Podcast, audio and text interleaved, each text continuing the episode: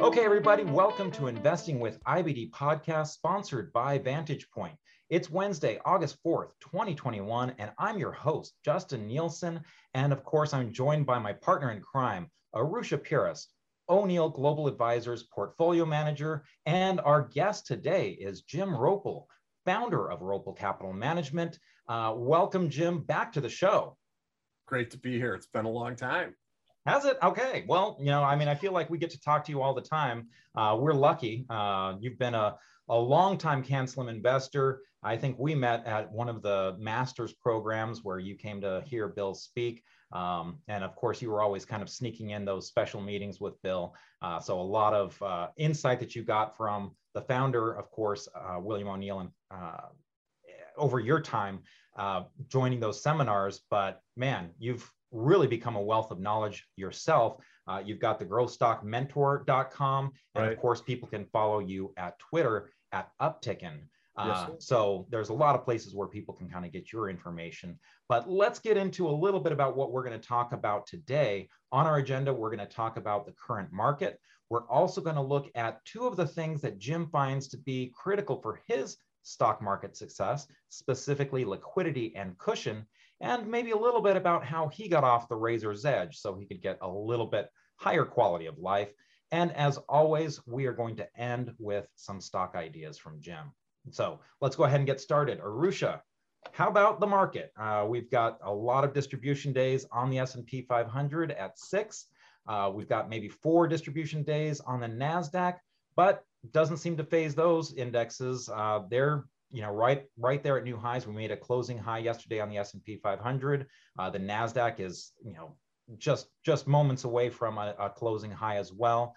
Uh, it's the Russell two thousand that seems to be having the trouble as that gets stuck below its fifty-day moving average. What are your thoughts? You know, this this market continues to be resilient. It continues to find a floor pretty quickly.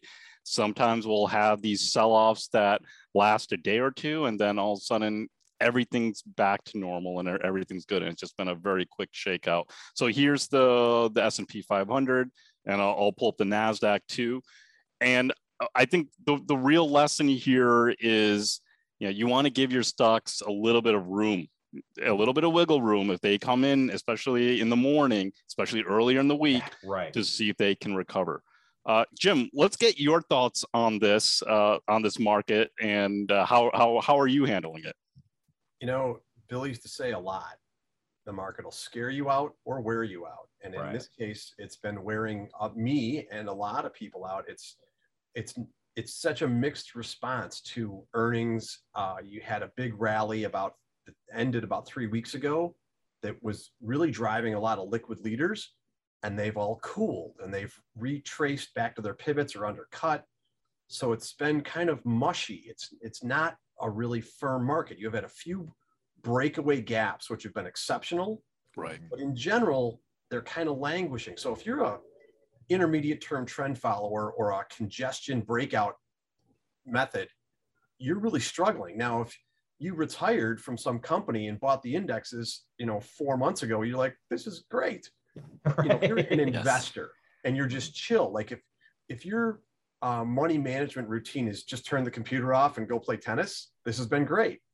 But if you have real risk management, you've been getting chopped up. So you may have got a, um, fortunate and caught a couple really good ones, but in general, uh, it's been tough lately. Yeah, and there's been this kind of rotation that's been going on.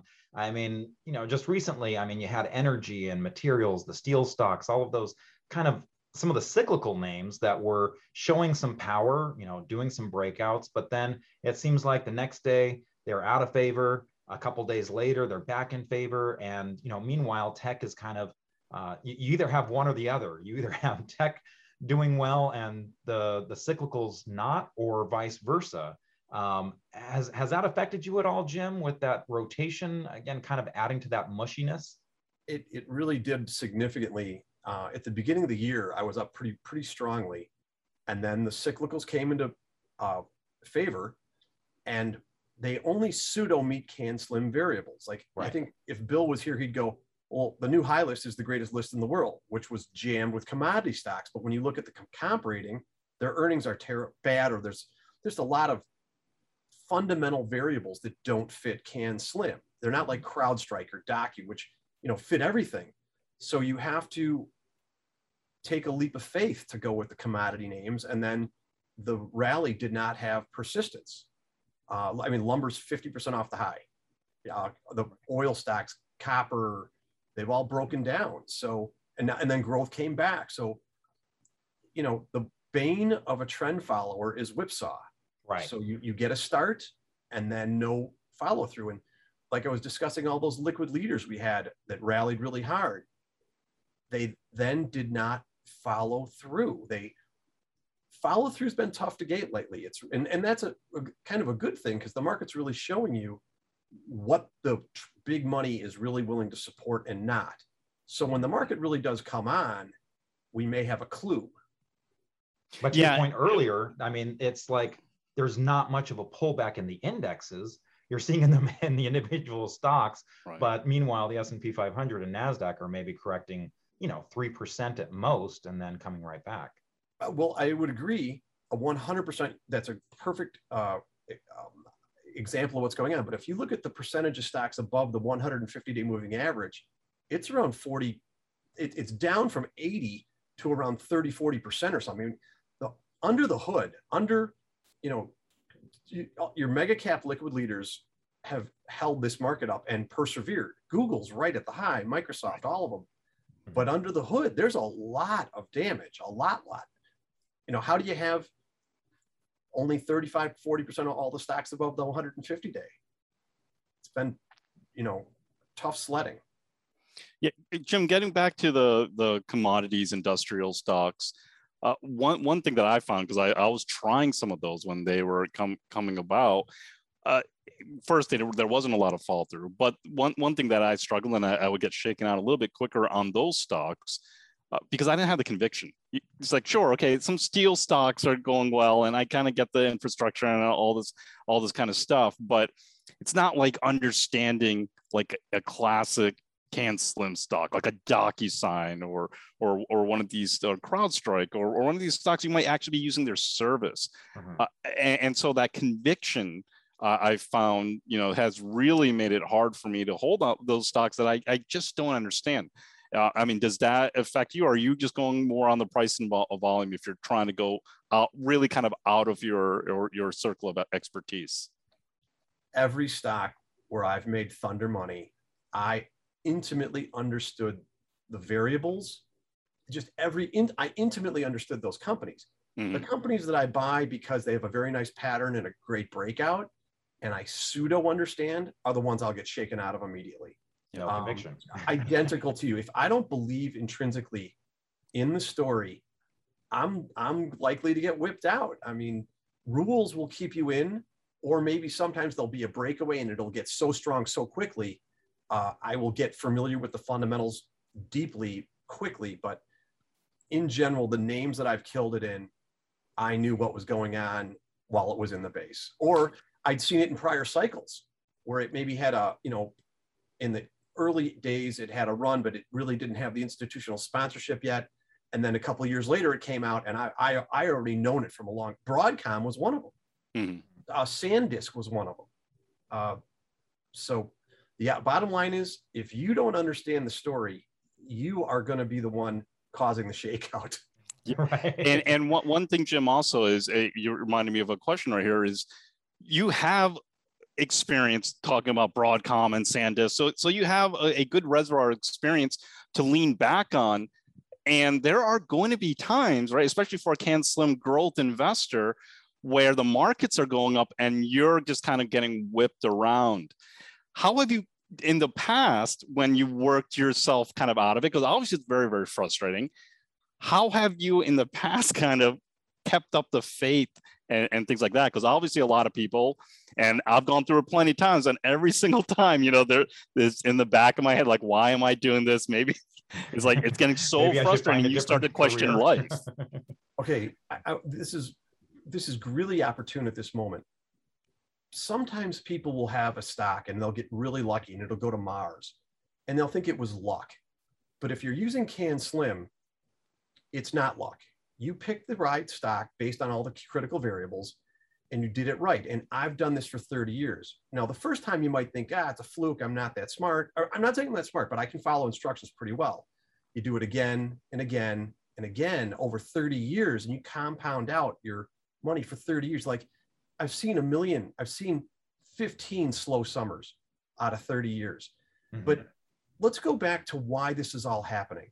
It's capitalism, it's free markets, and it's freedom, and it's in America.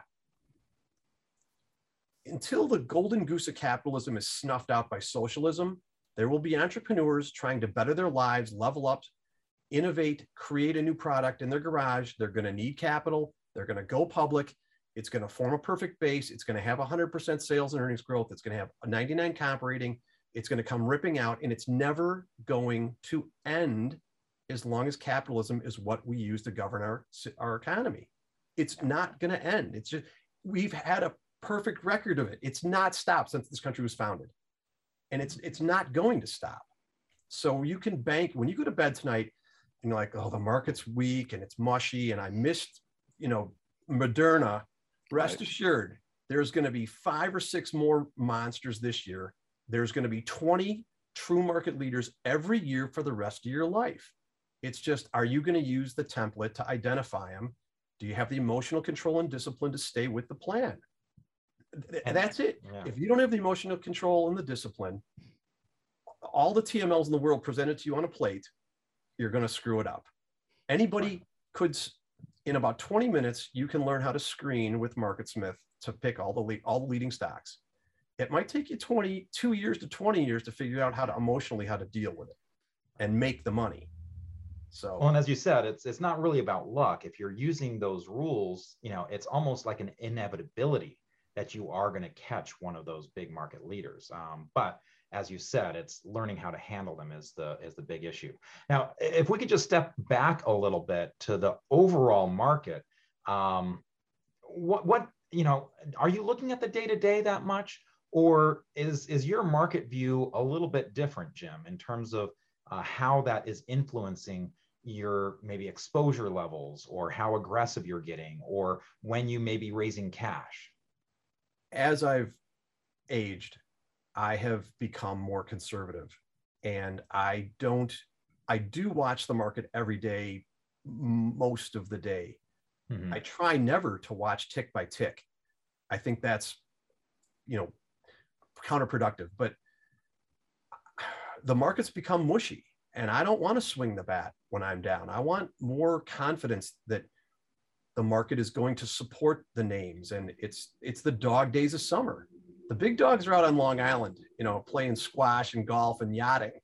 Uh, the grunts are in the shop, and the grunts don't make the world, don't make the market levitate. The big whales do. So until they come back, I'm patient. I don't.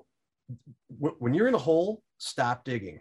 Okay, uh, you want to protect your mental capital in a, in a mushy period, and be prepped. Mental capital might be more important than monetary capital. Right. When, and if you're down three, four, five percent, don't sweat it. Okay. You can make that back in, in a week, five, mm-hmm. six days. And beyond that, if you are using CanSlim, it shouldn't shock you when you make money. You're following a really proven model that's worked for a long, long time. So if you get out of sync, just redouble your efforts. And wh- what variable wasn't there? What did I overlook?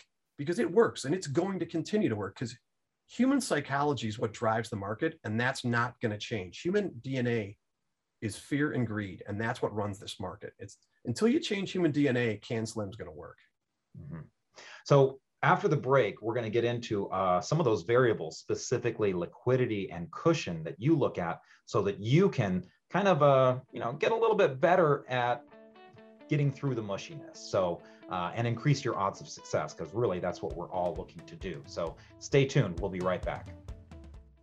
Do you feel like you're always late to the best trades? You don't have to kick yourself for those missed opportunities any longer. Today is your day. Vantage Point's artificial intelligence has helped traders of all experience levels with its predictive analysis forecasting. Visit w w w dot free stock coaching dot com and find out how their A I automatically recognizes global market patterns well ahead of the news to help you pick the best trade. Go to w w w dot free stock coaching dot com to join a free live training session today. Vantage Point's patented artificial intelligence can give you a massive edge. Don't hesitate, save your seat now. Trading involves financial risk and is not suitable for all investors. Past results do not guarantee future performance. Welcome back to Investing with I B D, sponsored by Vantage Point. I'm your host, Justin Nielsen, and Arusha is joining me. He put on a jacket today. Uh, Jim didn't get the memo, unfortunately. He's our guest, Jim Roppel. Uh, thanks so much for coming on the show, Jim. You were talking a lot about these overall trends uh, with, with the market, but let's start getting into the variables um, that you, you use most of all. Arusha, where do you want to start?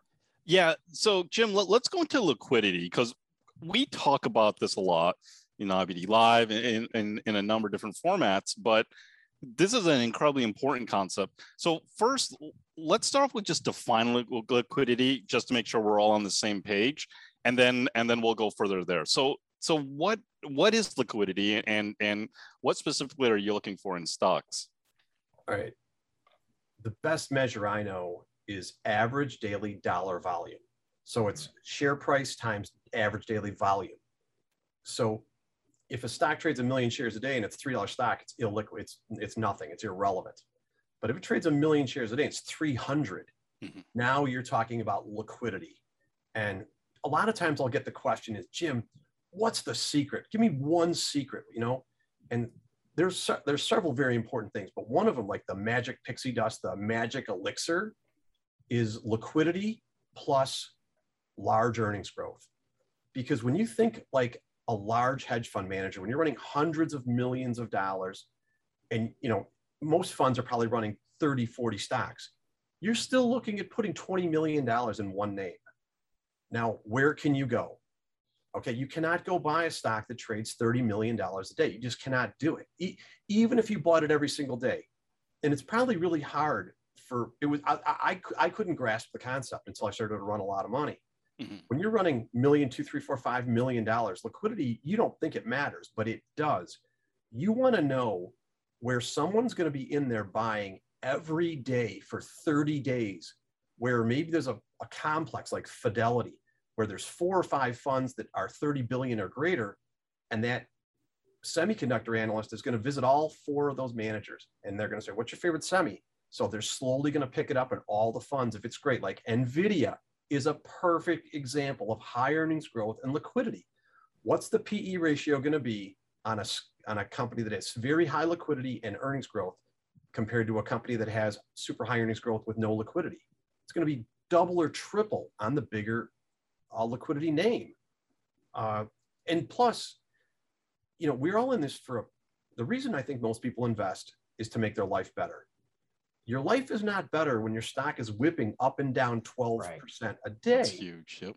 So when you know that there are major institutions in there and somebody wants to let rip with four percent of all the shares, there's people there to, to absorb that, that, that supply. Now, when you have a little illiquid name that trades three, four hundred thousand a day, two hundred thousand, and somebody wants to sell that much, it's going down and there's nobody there to buy it. Yeah. Now, does it matter if the stock goes from forty to four hundred if you can't sit in it? It doesn't matter at all. Liquidity is the magic fairy dust. It's this. It's a secret, but people don't understand it because they don't run hundreds of millions. Right. Now, uh, you, you talked about this dog's day, uh, dog days of summer here, and we are looking at, uh, in a lot of cases, much lower volume. So you might have something that maybe trades normally a very liquid amount on a daily basis, but you know we're looking at our screens and it's like trading negative fifty percent uh, versus its average. Uh, is that something where it ever scares you? Like, okay, this is normally liquid, but today, does it have does it have the capability of absorbing my my trade? Well, I love it when the volume goes to zero after a massive gap up. But in general, when the volume in the whole market goes down, I don't like that. And I also really find, you know, when I got started, there was ten thousand public companies. Right. We're around five thousand. Mm-hmm. So the big ones have gotten bigger, and then the liquidity's just been, a, it's just gone away. Uh, yeah, it disturbs me a lot. Um, it reduces the number of names that people who are running two hundred million or more can buy down to maybe a, a pool of three hundred. Mm-hmm. And when you screen out for key variables, it really shrinks that list up. So actually, it even makes the crowded name, uh, the liquid names crowded.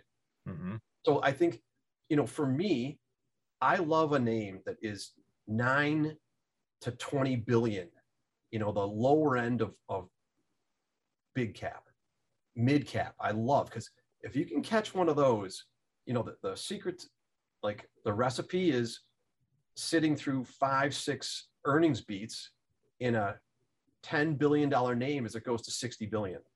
Right. Okay. That's a life changer. You do that six times in your life, you can go from private jet or from first class to private jet or from bicycle to car or car to whatever. You can level up your life. If you do that, if you do that five times in your life, you're going to be rich.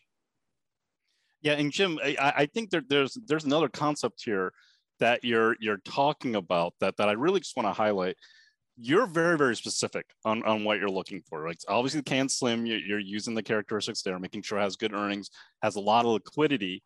And not only because this works and there's a lot of institutions that are going to push it up and goes from a ten billion dollar market cap to a sixty billion, but there is a characteristic, there's a behavior in these stocks when they're being accumulated, when they're slowly crawling up, and then when they're being distributed.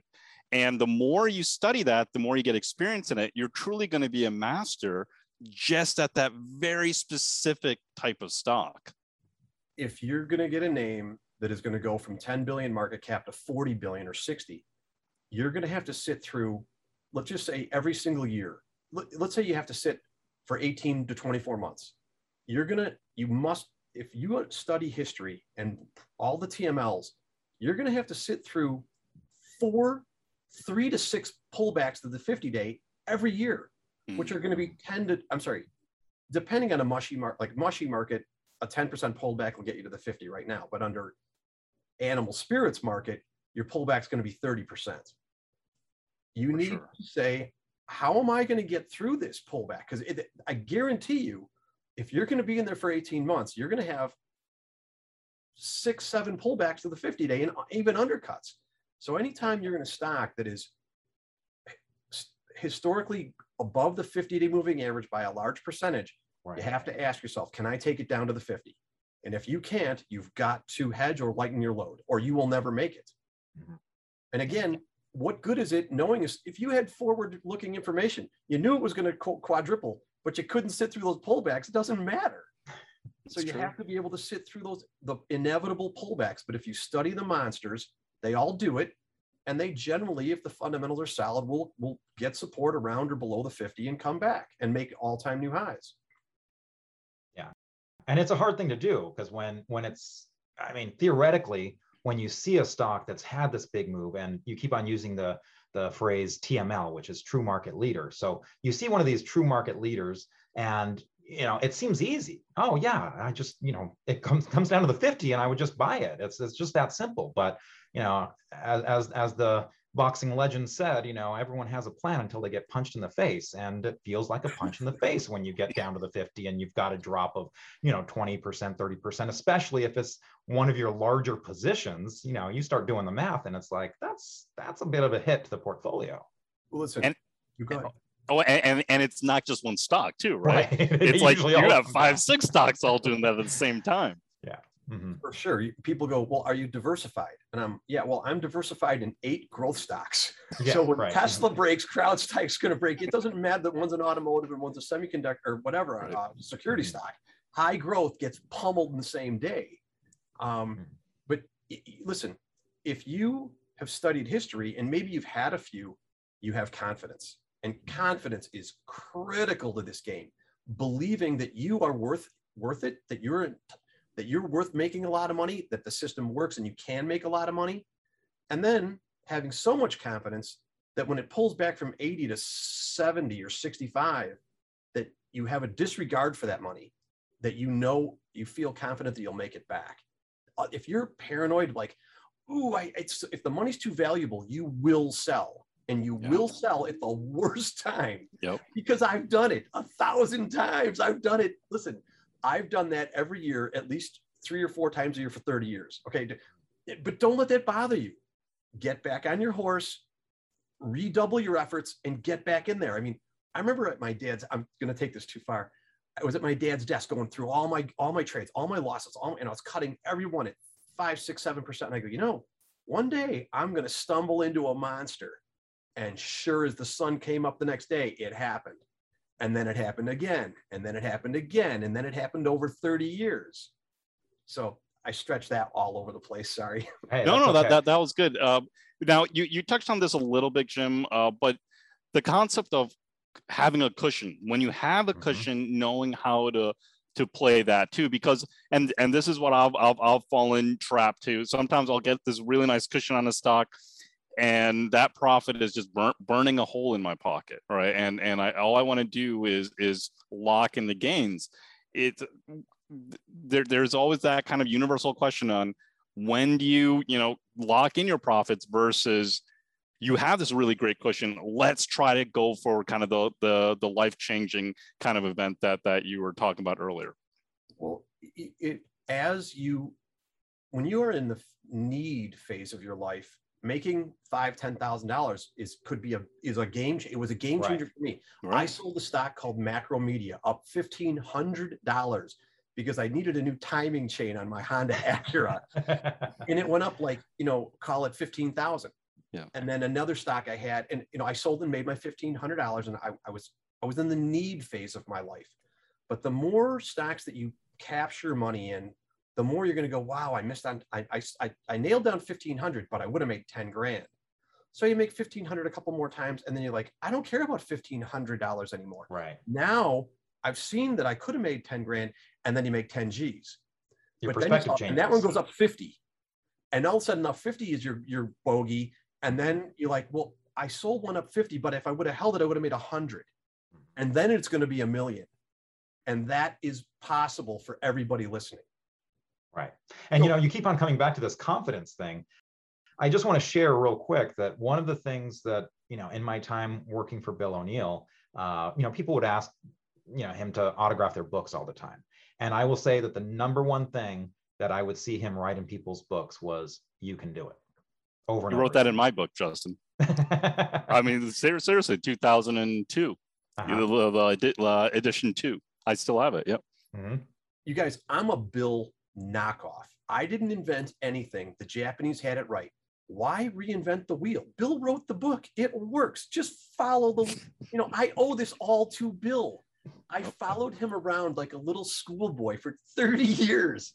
You know, I, I didn't, I just listened. I hung on every word. I wrote every word down and I implemented it. And a lot of times I screwed it up, but I didn't give up.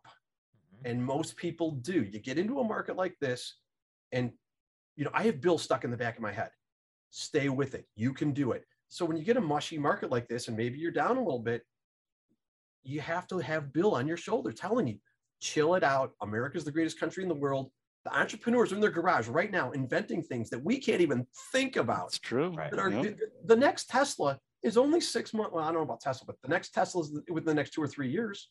Mm-hmm. A major innovation. Look at yeah. especially you look, look you look at the I P O market that we've had this year. How right. many innovative companies have been coming out? It's incredible.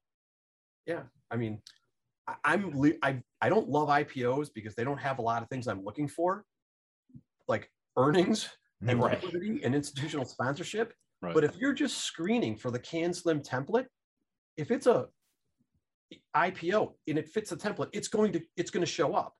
So I would profess or tell people, don't look for I P Os, look for the CanSlim template. It's as much as I dislike I P Os, I've been in a lot of the monsters, mm-hmm. not because I was looking for them, but because I was looking for the CanSlim model template. Right. Now, Jim, also get giving.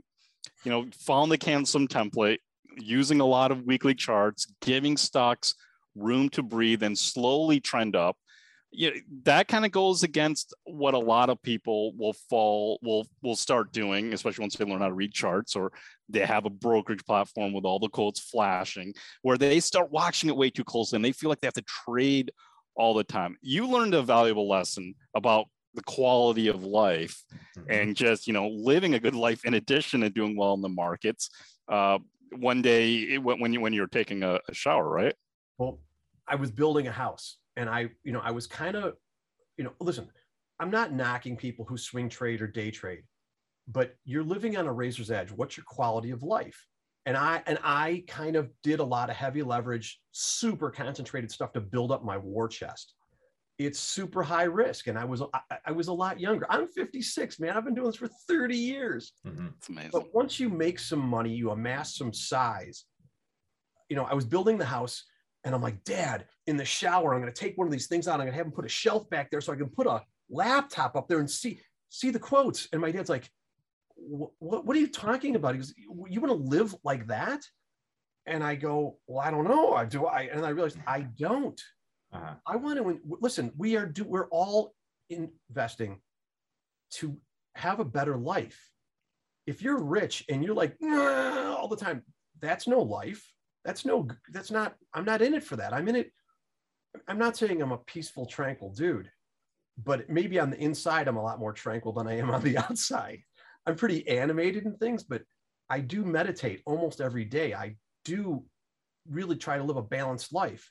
Now, I love this. To me, it's the world's greatest chess game. And I, I, people ask me a lot, when are you going to quit? And I'm like, I don't see that happening. I, I enjoy it too much, but I'm not into the volatility. I'm not into the big drawdown. I'm not trying to win back or swing the bat all the time. I'm trying to chill, enjoy my life, play the game, the greatest chess game in the world. Horse racing's got nothing on the stock market, man. Um, Yeah, I want to have a quality of life. So my dad led me, he was the first one who made me think about that, but that was twenty years ago. You know, um, just yeah, I know something about those fat pitches, you know, that come, you know, uh, some, sometimes people feel like they have to do something all the time. And that's just not the case. I mean, sometimes you just have those times where nothing is working and you don't have to do anything. You know, well, you can just wait for the market to turn. It's detrimental. Livermore, I'm going to butcher his quote, but he said, no man has reason to trade every day. Yeah. Now, if it's good enough for him and it's good enough for Bill, it's good enough for me. Yeah. It's, you know, it's, um, you, listen, you don't have to make it all in a year. As a matter of fact, you're not going to make it all in a year. And there's no reason to try. If you, I think it's such a great quote. Someone said, if you could only make one trade a month, would the stock you're about to hit the key enter on be the one? Mm-hmm. Yeah, why? Right. Why swing the bat if it's not right over the plate, right in the middle of the box? There's just, there's only gonna be more pitches coming. Just yeah. wait. And it was, that's probably one of the harder things, you know, as, as we went online. I mean, you remember thirty years ago, it was, it was a phone call you had to make in order to put an order in with a broker. But now when it's just, you can do a click of a button and it's just all so fast, you know, getting quotes, everything, it, it, it is tempting. But um, speaking of stocks and ideas, uh, when we come back from the break, we are going to pick Jim's brain a little bit and find out some of the ideas that are on his radar right now. So stay tuned. Do you want to conquer market volatility? We can help you protect your hard-earned capital. Visit w w w dot free stock coaching dot com and find out how Vantage Point's A I technology can forecast stock market trends up to seventy-two hours in advance with incredible accuracy. Vantage Point's patented technology analyzes huge quantities of global data in seconds, so you can finally stop guessing what's going to happen next.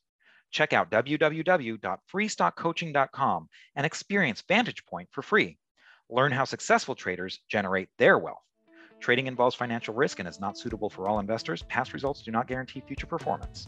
Welcome back to Investing with I B D podcast, sponsored by Vantage Point. I'm Justin Nielsen, your host, along with Arusha Peiris and our special guest, Jim Roppel. Now, Jim, you were talking a lot about some of these qualities, uh, and you were also mentioning some of the Some of the giants in the field, uh, Jesse Livermore and Bill O'Neil. Uh, Arusha, you had another question for him, though. Yeah, he, when you were mentioning these these amazing greats, and, and we've all learned from them, it, it really kind of reminded me of just having examples, mentorship, right? And and it really gets back to the service you've been ha- you, well, you've been doing this for like six, seven months. Growth Stock Mentor. Talk a little bit about it. Really, the goals of that, because you didn't necessarily even need to do that. I, uh, I remember asking you that when, when you're st- starting it, but uh, talk a little bit about kind of your motivation, why why you're doing this Growth Stock Mentor.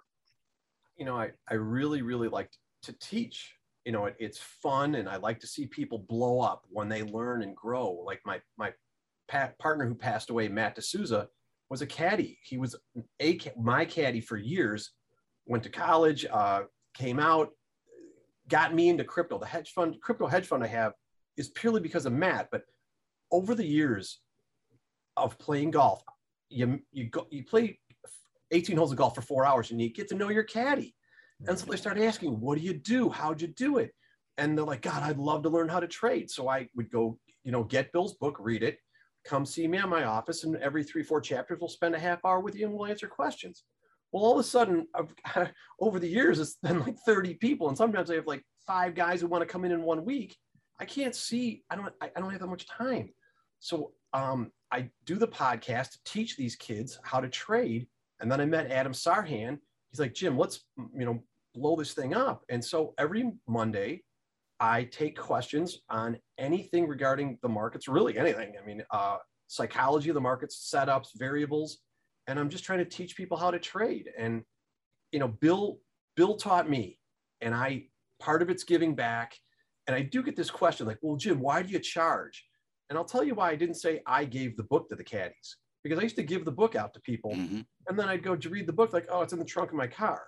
Right. If they don't have any skin in the game, they're not really interested. So if the kid goes out and buys the book, now I know he's a gamer. Now he'll read it. If if you, you know, just, I'm looking for people who want to grow and be and blow up and become huge. So if you want to do that and you want to, you know, I got to, I was so lucky that I got to talk to Bill, Lee Freestone, like one-on-one a lot, lot, lot. And I'm not them, but I did get a lot of info from them, and I try to a- answer people's questions with them in, in mind.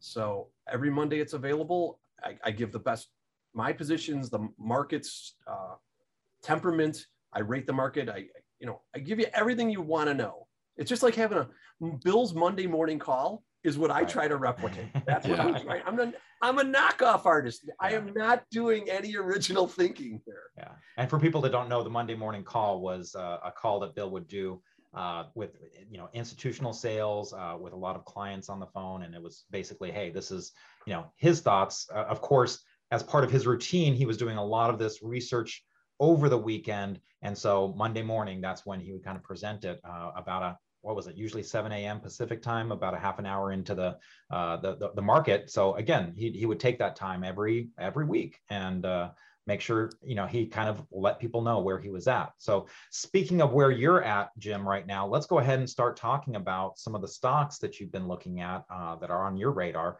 And we'll go ahead and start with Cloudflare, uh, ticker symbol N E T. And I should also disclose that I do have a position in this myself. All right. Well, you know, if you go to the weekly, the first thing you're going to notice that I noticed is twelve or fourteen weeks in a row up. And then if you go uh, up to down volume is three point oh. Now, wow, that's incredible. But it reminds me, you know, if you go back to Google, when Google was lighting, lighting up the world ten, fifteen years ago, Google's up to down volume was three point two. Now, that's very It's it's very difficult even for a small cap stock, but when you get a big cap stock to do this, that is super unique. It's like driving uh, a Yugo at two hundred eighty miles an hour. It's just, it, it's so rare. And, you know, if you look at it, oh, my notes, FIDO is in there. Uh, now, I, I you guys don't have Wanda, but. You know, but on the right-hand side here in markets, since we have a, We have, a, we have a little window here, I B D Mutual Fund Index okay. Ownership. Uh, so yeah, you can see Fidelity Contra funds in it and a couple others. So these are these are funds that are part of the I B D Mutual Fund Index. And so we'll, it'll pick up here in this little uh, window. One little tidbit of information. I love it that FIDO, Fidelity Contra is in there, mm-hmm. but of the Fidelity funds, it's my least favorite because they're wow. so big. They yeah. have to have a yeah. piece of everything. But it, listen, if the analyst who got that manager to buy it goes down the hall to the other manager's office who has a fund, they're going to buy it. And all of a sudden, these guys start to gang tackle it. Like, just really qu- quick, you want to pull up uh, Nvidia and see yep. how many? Well, will yep. it only give you three? Uh, yeah, well, I, I think there's only... They have to be I'm on not I B D sure. mutual fund index. So. Yeah, I'm, I'm not sure what other... Is it only... Is maybe only Contra Fund's the only one. In, okay, I'll just say four Fidelity funds have it. So all four. So... Mm-hmm. And Fidelity Balance, Fidelity O T C. Yes. And and I don't know, I can't remember the fourth one. But again, this goes to liquidity. If it's one of the rare names that has everything. And now if we go back to N E T, N E T has a lot of those characteristics that I'm really looking for. Um, now they aren't earning money, but they are beating and the sales growth is ripping. I, I generally like, if I have to sacrifice earnings, I want to see triple digit sales growth. It doesn't quite meet it, but this stock also has the Covey Bear effect. He's been beating me up for years that I should have this thing. Um, my wife was the smart one who bought it at twenty from Covey. I think she likes him better than me. I might have said this a couple of years ago, but uh, you know, it really has a lot of the variables. Something like possibly twenty or thirty percent of all of the internet traffic is serviced some in one way or another by Cloudflare. Yeah, and so, Investors Business Daily uses Cloudflare too. It's, you know what, when those analysts you guys have come to see me and they're like, not only have we done the research, but we use it in the company. So I, yeah. I, it, it's more, imp- and that's a great, Bill would always say, go to the comp, go to the, use the product, go to the store, go, go, how many cars are in the lot? If you can use these products, it really matters. But okay, so now I'm looking at the chart, relative strength is ninety-six. Yep. The, the, look at the, it's a wall of blue bars on the weekly. Look at yeah. that. I mean, that is not my dad buying a thousand lot. That's Fidelity buying three hundred thousand every day for months. And again, where are what stocks are going to lead you to believe that that's possible? It's some complex or multiple complex hedge funds complexes are just going to be on the bid. And what does on the bid mean? On the bid means when there's a big whale seller, it's not going to go down much because they'll take all the stock. So, um, I, I really like that, and I don't own it. I, I'm if you could go to the daily, I'll kind of yep. give you an example of why. First of all, I'm not in a really aggressive buy mode, and I didn't get it at say eighty-six or seven. Yeah, and I it, make, yep. right, right there. And that digestion really, I don't know how buyable it was. It wasn't pristine. And then when it came out again over about one ten, uh, to the right a little bit, over here, right there. I wasn't in love with the general market. It was kind of mushy. I had a bunch of stock. Um, I think this stock, if the market turns up, might be, I won't say the leader, but a, it's a good candidate to be a major leader, if not the leader. And it's liquid. Now it looks like they're rep- going to report earnings tomorrow. After the close tomorrow, yes. So so so we'll we'll we'll see how how the reaction is. Mm-hmm. Um, it's already up twenty-five percent just from the the top of the consolidation. Uh, so yeah, it'll be interesting to see. Okay, let's go ahead and take a look at one that was on our radar for a while and seemed to kind of drop off. That's Dexcom. The ticker symbol on this is D X C M. Okay, the what occurred four days ago for me has, I would say, about half of the names that I made a lot of the half of the names that I made the most money. So I made a lot of money in eight names. Started off just like that. When you get crushing thunder, thunder volume like that, can you just go by one bar to the right? What was the volume? What was the volume that day? On this day, it was uh, up two hundred sixteen percent. And what was the share count that day? Uh, two, two point four million or two, more, more than that, but uh, yeah, two point four. Pretty significant volume on a yep. massive gap up. And then the next day it shook a and little bit. This is bit. On a five hundred dollars stock, just to let people yeah. know. Yes, yes, exactly. So that's, that's a dollar volume. That's a lot of money going into that. So when they do that and then they kind of hold tight, if the market turns up, the names that gap up a day or two before a follow-through day or within two or three weeks after are going to be your leaders. Now, the market is mushy and we aren't in an uptrend. We just need the whole market to turn. We need um, – the market is like a becalmed sailboat in the middle of the ocean. There's just no wind. The deckhands are sitting back, drinking a beer. There's nothing to do. But that wind could come in five minutes. You could have, if Amazon would have had a good report, the whole market might have turned. Yeah, right. Back to Dexcom, their product is amazing. I have a few children who uh, use the product to change their life about monitoring their glucose level. I believe they're waiting for an F D A approval. Um, up to down volumes two point three. earnings next year in two thousand twenty-two are supposed to be up forty percent. Mm-hmm. Relative strength is not sky high because it's coming out of a huge base. It's eighty-five. And that's generally a little bit low for me. I like it to, like it to be in the nineties. I call eighty the floor. I think Bill would go a little lower. I don't like to, depending if it's been basing for a long time. Uh, it has institutions. It, it's got eleven weeks in a row up, not counting this week. And it's just super steady accumulation. I mean, that's what you'll see in a lot of monsters. Um, and Jim, also with the that earnings reaction, it was a monster move on, on that day. But when you look on the weekly chart, it was it was also a breakout of a, a, a much larger base into all-time highs. There are some really good stocks that have a ton of overhead right now. And I think Cloudflare is an example of another, I'm sorry, uh, Snow. Snow yeah. broke out yesterday, just like it broke out three weeks ago, and it got hammered back. It, it's much more obs- uh, observable on the daily. Mm-hmm. And I think the reason it broke, right? Uh, it, right here, well, broke out here. Yeah. So it was a wonderful breakout on nine point nine million shares. Yep. But the overhead, I think, was just too much, and it rammed yep. it back. You, you certainly got stopped out on that. Now it ripped, it broke out violently again yesterday on a. And you have growth pulling back at the same time there, you know, right. as well. So everything was kind of pulling back. Mm-hmm. I mean, overhead is just, it's every time you sacrifice one variable, a CanSlim, your risk goes up.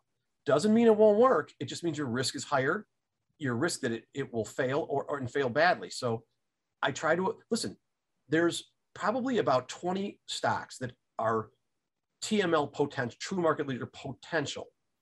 Why would you monkey with something that doesn't have all the variables? Hmm. They're all, you can buy anything you want. You don't have to buy something that doesn't meet all the variables. So have I segued way away from Dexcom? No, no and, and Jim, that, that gets us. So if there, if there are twenty stocks, right? So in your, in your portfolio, seven to eight stocks, you're trying to get concentrated positions. Is it lower than that? Uh, I have how, five. Okay, so five. five. So you only but need five of eight. Those twenty. I'll take eight. I'll buy eight. Okay. Mm-hmm. Um, but the market's mushy. Yeah. You know, if, and I don't have big, I'm only about eighty percent long. I actually have a short position on, on the Qs right now. I am short the Qs, not the calls on the Qs. Okay. But um, listen, if the market, if the wind would come into the sails and that becomes ship, the deckhands in this shop are going to get their up and go, go, go, chop, chop. Right. I mean, I could be one hundred thirty percent long theoretically by early next week. If, if things changed, yeah, I, I will move fast. And I actually have caught myself being moving back and forth between bearish and bullish way more than normal. But, you know, I've been questioned a lot about that. And I would talk to Bill one week and he'd say, yeah, I'm really bullish. And I talked to him a week or two later. He's like, I'm out. Yeah. Mm-hmm. He adjusts. Turn on a dime. Mm-hmm. A lot. Like, and all, you, listen, you have to keep, we're in this period where you're probably getting chopped up. You have got to change and change when this, when the information presents itself, but you have to be, I have to feel like I'm being forced into it. I'm not going to force money in the market because I want to. I f- have to feel compelled to, like, I'm missing out. Like I, I've got to go, because if you're just swinging the bat, swinging the bat, you're, you're going to get chopped up ribbons. And next thing you know, you'll be down twenty percent. That's a no good, Nick. Yeah, you'll get tired out mentally, you know, and, you know, it just, it's no good. Or then um, the turn will come and you'll miss it. Right, exactly. Mm-hmm. Because you'll either be psychologically damaged, you're like, oh, I, you know, again, it, it, it knocks down your confidence, just as you said before. You have to kind of protect your confidence. Um, so you know, let's go ahead and switch over to something a little bit different. Um, let's talk about coin. Uh, what is it that you like about this one? Uh, you, you've mentioned uh, crypto, uh, you, that you have a crypto fund. Um, what, what, what is it that excites you about this, this stock? All right. If Bill were here on this call, he would be saying, what are you thinking about? Now, I, I have a crypto fund and I understand the fundamentals of crypto really, really, really well. So I do see some accumulation in a, in a bottoming type pattern of sorts. Bill would probably never monkey with this, but I am so confident in the next five, ten years for crypto. Beyond that, it's like Jell-O. It's like Xerox. When you mention to somebody, not a sophisticated person, but like the average guy in the street who's thinking about buying crypto, he's going to go to Coinbase. He doesn't know what Gemini is, and he doesn't have an institutional account like at Cumberland Trading. He, he's going to go here. And the this is the on-ramp to the digital world for the average man. I see no end to this. Now, I, I have a small position in it. If I will, I actually bought a tiny bit today because of the volume bar. I'm kind of working my way into this slowly, but I will hit it a lot harder over two fifty, and over two sixty, I intend to have my whole position on. But bottoming bases are a messy, messy affair. It's like a downtrend line break. It's like a retest of the fifty day. There's no one in, it's very rare that is a one and done, like set it and forget it. You may have to work around this above and below two fifty, two sixty for, it could be six months. But the pot, look, please, if you could put up the earnings, sales, and so, okay, this is displayed a lot different, but look at that. Look at these quarters. You're right. Okay. I mean, these, these, these, this growth is massive. And I don't see, I do see competition, and I do, do see margin compression, but I don't want to fool around with the brand name leader in probably auto autonomous driving, crypto. You know, digital is probably one of the biggest innovations in our lifetime. And this is just at the, at the crux of it.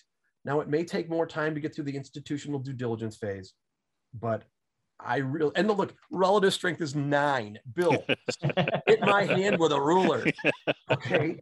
But, um, well, when, when you're talking about those triple digit numbers, just, just so people are clear, you know, because a lot of times you might see a triple digit growth number and it's off of like a penny, you know, earnings per share or something like that. Um, this, you know, this is off of sixteen cents, you know, in the in mm-hmm. this latest one, um, you know, and and for the revenue growth, again, you've had triple digit, you know, this is this is a one billion in the last one point eight billion in the last quarter. So uh, this is triple digit growth off of some real meaningful numbers, not, you know, not some small numbers here. Yeah. Bill would say to me, when you have a stock that has triple digit sales and earnings growth, it, it can go so much farther than anyone thinks before it breaks the fifty. He, he basically, he didn't forbade me, but he's like, you, you can't sell that triple digit sales and earnings growth until it breaks the fifty. And I've had a few that have gone to Mars. Mm-hmm. And this has the possibility. Look, Zoom, Z M is not mm-hmm. over. Can, can we just look at the sales and earnings there? Guys, hello. Triple digit, eight quarters, yeah. Mm-hmm. Look at those numbers. Um, the relative strength is seventy-four, and it's really crummy. But you've got three buy points here, little over four hundred, little over four fifty, and then through the highs at five ninety. Mm-hmm. That's just a gigantic base that looks just like Broadcom. When I bought Broadcom in nineteen eighty-nine, um, you know, no one's got, I'm segued this thing so far off track. No, no, keep going. Mm-hmm. You get triple digit sales and earnings growth. There might only be ten companies in the whole market, maybe five that have liquidity in that. Th- listen, get your laser beam out and focus on this. I'm holding this thing from like a hundred or something. I don't even know. And I had, now listen, I hedged through the top and all the way down, but I'm, I'm unhedged right now. I think this thing could come out. And I, again, the relative strength is seventy-four, the ghost, you know, Bill would be beating me up and not, he would say, you need to be in the leaders of the day, but I'm also not into paying taxes. Like Bill was cool with the paying the taxes. Mm-hmm. Um, I'm into making the money, and I think this stock could re- resurge. So, um, yeah, it's, it has some overhead supply that has to work through, so it may, may take a little bit of while. But yeah, I mean, you, ne- you never want to lose track of, of a stock with Zoom, with potential as Zoom. We're using obviously Zoom right now to do the the podcast. Just very right. very quickly going back to Coinbase, and I, I do own some shares of, of Coinbase to a small amount. I, I think Jim's had a, a, a wonderful influence on me on, on crypto, talking about crypto and all that. Uh, and I, and I have too. a Coinbase uh. account too. Yeah. Uh, and uh, well, the the one thing that I, I was looking at as I thought about this more and more is, and obviously this is still far away from really being actionable and kind of your classic CanSlim leader on a technical basis. Uh, but I, I was thinking back like ninety-eight, ninety-nine, Schwab, right? It was like a discount broker, big brand name, where people were starting to get into stocks. Where were they going? They were going to Schwab. So same thing here. Crypto's online. Exactly. They went online. And so same thing here. Crypto is getting a little bit more familiar with the mainstream. Where are they? Like Jim was saying before, where are they going to go? They're going to Coinbase like I did. Mm-hmm. Yeah, I want to yeah. say one other thing. This is a special occasion. Like when I was a little kid, I'd say, Mom, I'm going to go sleep over at Johnny's house. And, I, and they'd be like, no. And I'm like, special occasion. Like, okay, but that, you're going to get it once per year. Mm-hmm. I have done something like buy a bottoming base once in the last three years. Like I had to call Eve up and say, look, I'm doing this and I know it's against the rules, but I don't want you to do it. Okay. Like I don't do this. This is so rare. I've probably done this in my life. Well, early on, I probably did it a lot more, but I haven't done this in three years. So don't think this is how I operate. Don't think this is the way you should operate. But when you have fundamental knowledge, that gives you an edge. And I'm leaning into my edge a little bit, but I am going to wait till the bulk of this overhead clears before I throw a monster position on. And right. don't and be Jim, shocked. And, and Jim, if this broke into new lows, right, undercut and made new lows, you're out, right? So I, I think that's the other yeah. big lesson here is risk management. It, yeah, Jim is incredibly optimistic about this. I'm a, a very optimistic about Coinbase and the potential. That being said, if the stops are hit, if the risk is, is too high at that point, you cut and let the stock set up again and prove itself again. Yeah, one hundred percent. You could just say it's not the right time. Right. Listen, cutting losses is such an automatic, it's like a zero defect policy. We don't even have to discuss it. If you don't have that, you're done. You will, you will blow up for sure. And if you listen to me long enough, I will drag you down the crypto rabbit hole. Well, that's probably going to be it for this show. So maybe we can uh, have you on again, Jim, because it's always a pleasure. Um, so thank you so much for sharing your knowledge, your years of experience, and uh, again, some, some great ideas of what people can do for success uh, in their own trading. So thanks a lot for that, Jim. Dude, thank you for having me. I want to say three things. Get in the water to catch the wave. Until the golden goose of capitalism is killed by socialism, these names are going to keep coming, and anybody, and I mean anybody, can level up their life, whether it's from first class to private jet or rented house to their first house. It's all possible using the system. Stay with it. And uh, that's it, guys. Thanks for having me. Yeah, a good, good note to end on. So thanks again, Jim. Uh, next week, we're going to have George Young. He's a partner and portfolio manager at Valera and Company. So again, thanks for tuning in to Investing with I B D. I'm Justin Nielsen, and of course, my, my partner in crime, Arusha Peiris. Thanks for tuning in, and we'll see you next week. And for this week's notes and charts, make sure to go to investors.com slash podcast, where you'll find details for each episode in the podcast episode section. And make sure to subscribe, rate, and review our podcast if you haven't already. We'd really appreciate it. You can also send us your questions and comments to investingpodcast at investors dot com. We would love to hear from you and may use your comments on an upcoming episode. This podcast is for informational and educational purposes only, and nothing should be construed as a recommendation to buy, hold, or sell any securities. Make sure to consider consulting with your financial advisor before making any investment decisions.